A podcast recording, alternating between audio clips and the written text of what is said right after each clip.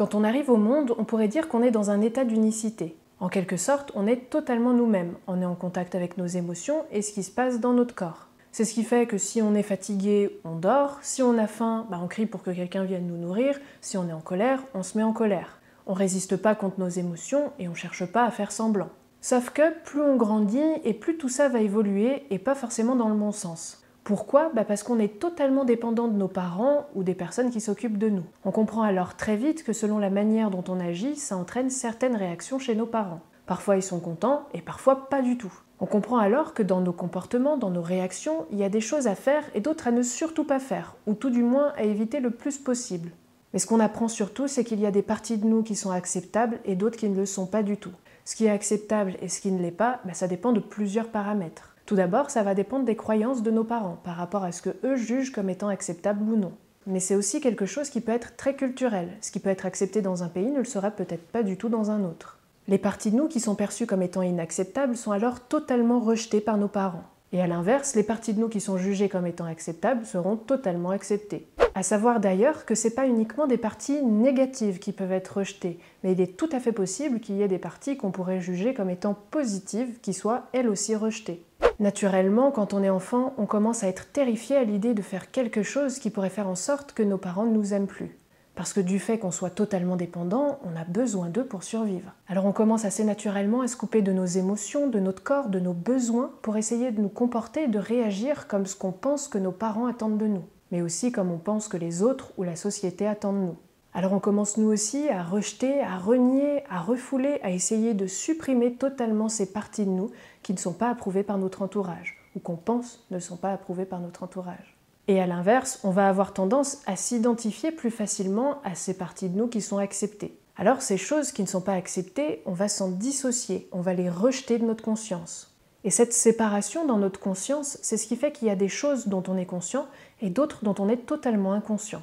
C'est un mécanisme de défense qui est très naturel, c'est une manière pour nous de nous faire accepter et donc de survivre. Et ces choses inconscientes, Carl Jung les appelle notre ombre. Carl Jung, pour ceux qui ne le connaissent pas, c'est un médecin psychiatre qui a fondé la psychologie analytique, euh, qui fait partie de la génération de Freud. Il a même travaillé avec lui à une époque, et puis ils se sont ensuite séparés. Selon les travaux de Jung, l'ombre, c'est un archétype qui est une partie de notre psyché dans laquelle on a refoulé tout ce qui n'était pas autorisé dans notre éducation.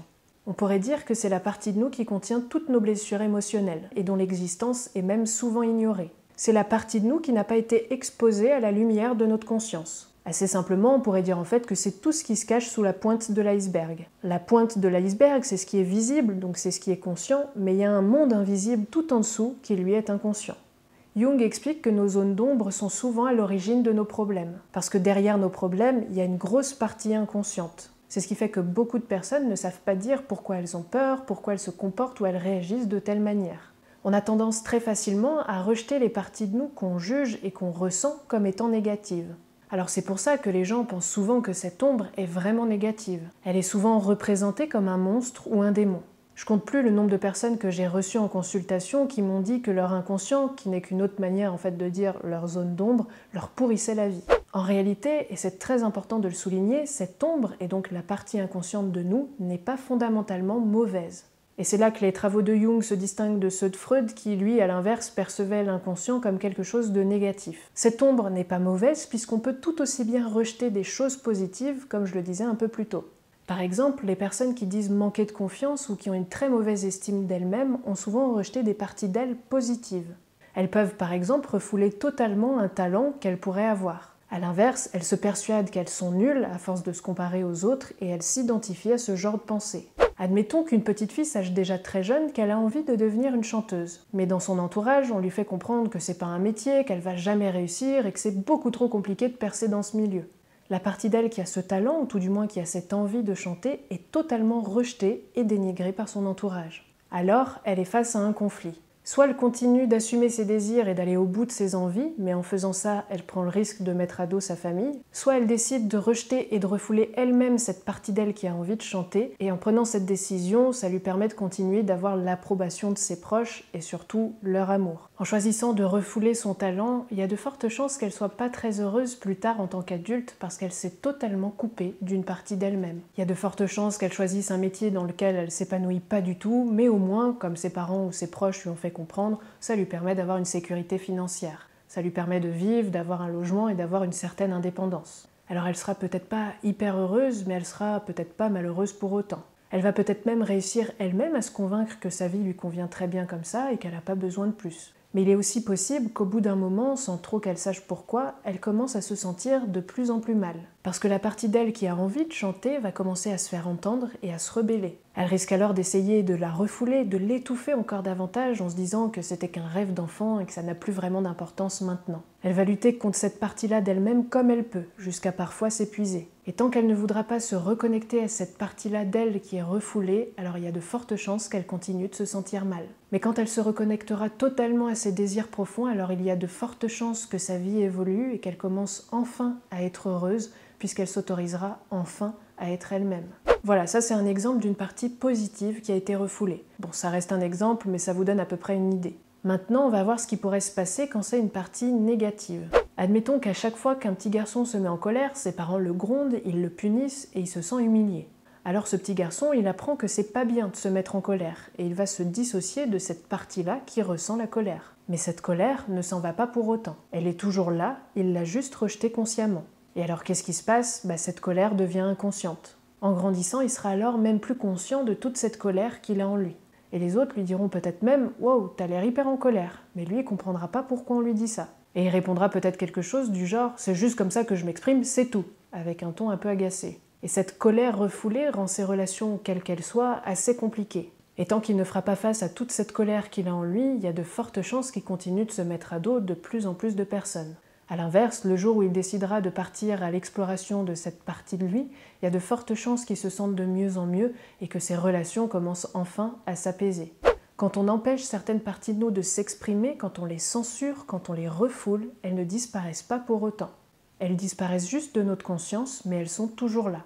Elles font partie de nous, qu'on le veuille ou non, qu'on les accepte ou non, et on ne peut pas faire semblant qu'elles n'existent pas. C'est ce qui explique qu'il y a tant de choses qu'on fait sans vraiment savoir pourquoi. Alors que pour une personne extérieure, ça peut paraître totalement logique. Moi j'aime bien dire que c'est comme si elles avaient un point noir sur le front qu'elles sont les seules à ne pas voir. Tout le monde le voit, mais elles, elles sont totalement aveugles. Donc on peut voir assez facilement les zones d'ombre d'une personne, mais c'est beaucoup plus difficile par rapport à la nôtre. C'est ce qui fait qu'il y a plein de comportements, de réactions qu'on a et qu'on ne maîtrise pas du tout. On perd le contrôle de ce qui se passe en nous, le contrôle de notre vie, parce que c'est inconscient. Et c'est aussi ce qui explique qu'on répète très souvent les mêmes schémas. C'est très flagrant dans les couples, par exemple. Je suis sûre que vous connaissez déjà quelqu'un qui vous a dit Je comprends pas pourquoi j'attire toujours les mêmes personnes et ça se finit toujours mal. Eh bien, c'est probablement parce qu'elles ont dû refouler pas mal de choses. Mais on verra ça plus en détail dans une prochaine vidéo. Dans la même idée, s'il y a quelque chose par rapport à vous qu'on vous répète sans cesse, c'est que vous, vous comprenez pas pourquoi on vous répète toujours ça. Ça peut être quelque chose comme par exemple, bah, tu as toujours un regard hyper froid, ou alors bah, tu es toujours en retrait, ou à l'inverse, tu te mets toujours en avant.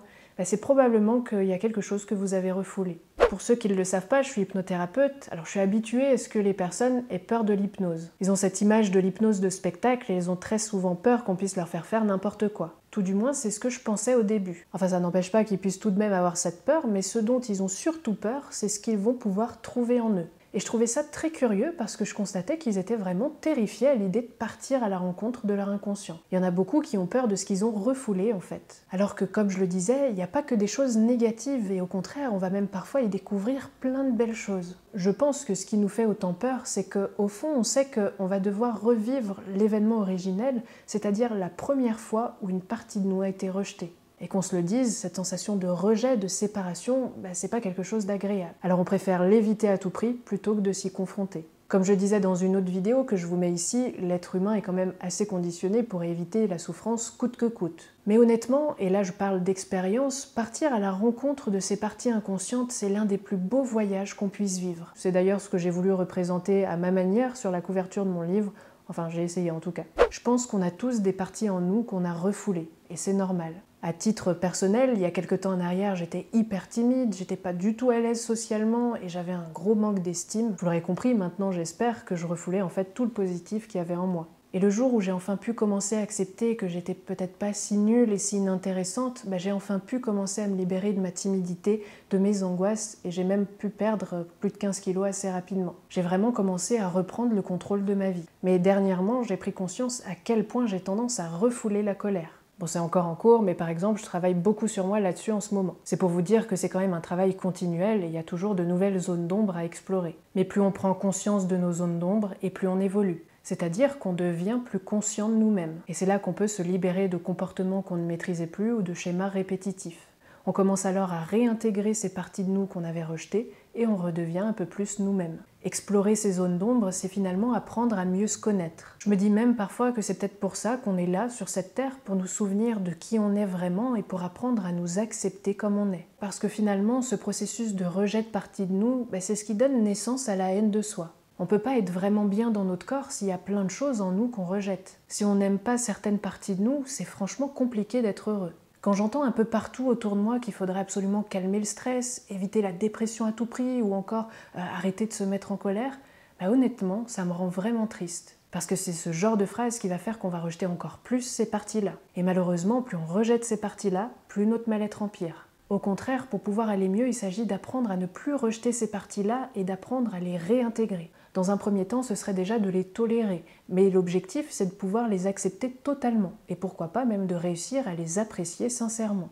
Et quand on y pense, bah, la vie elle est quand même bien faite. Parce que toutes ces parties de nous qu'on a rejetées, bah, la vie elle fait en sorte que d'une manière ou d'une autre, on finisse par les accepter. Alors parfois ça nous fait passer par des choses plutôt difficiles à vivre. Parce que quelqu'un qui a rejeté tout le positif en lui et qui s'est même persuadé qu'il n'est pas important, eh bien devinez quoi? Ben, il y a de fortes chances qu'il attire des personnes ou des événements qui lui font se sentir pas important. Il va peut-être être hyper timide ou se faire larguer comme un sac poubelle, par exemple. Et les événements qui lui donnent la sensation de ne pas être important, il y a de fortes chances qu'ils deviennent de plus en plus forts et de plus en plus récurrents, jusqu'à ce que ça devienne trop pour lui et qu'il décide de se respecter et de voir enfin sa vraie valeur. La vie va en quelque sorte le pousser à s'affirmer, de manière à ce qu'il redevienne lui-même et qu'il s'accepte totalement et entièrement comme il est et qu'il accepte tout simplement ses zones d'ombre. Toutes les parties de nous qui sont rejetées veulent simplement qu'on les accepte. Et tant qu'on le fera pas, elles vont se rebeller et se faire entendre comme elles peuvent, c'est-à-dire bien souvent en créant ce qu'on appelle un problème. Tout du moins, c'est comme ça que nous, on le perçoit consciemment. Mais elles ont bien raison de se rebeller parce qu'elles sont pas mauvaises. Un problème, c'est juste une opportunité d'apprendre à mieux se connaître. C'est rendre conscient ce qui était inconscient. Et plus vous serez conscient de vos zones d'ombre, et plus vous pourrez évoluer dans votre vie. Sinon, vous serez en quelque sorte condamné à revivre encore et encore des événements qui seront bien souvent de plus en plus douloureux. Travailler sur ces zones d'ombre, c'est faire preuve de bienveillance et de compassion envers ces parties qu'on a passé tant de temps à rejeter.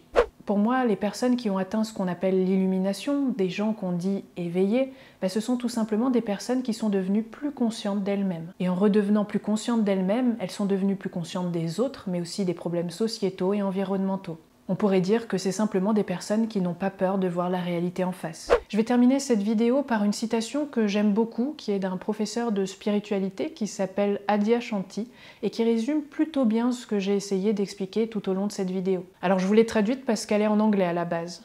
Toute énergie que tu renies devient un démon pour toi. Elle devient un persécuteur. Et tu ne peux pas te débarrasser de tes démons. Tu dois les accepter. Pas leur céder, mais les accepter. Et si tu les acceptes, tu ne les percevras plus comme des démons. Ce sont juste des énergies qui sont disponibles en toi.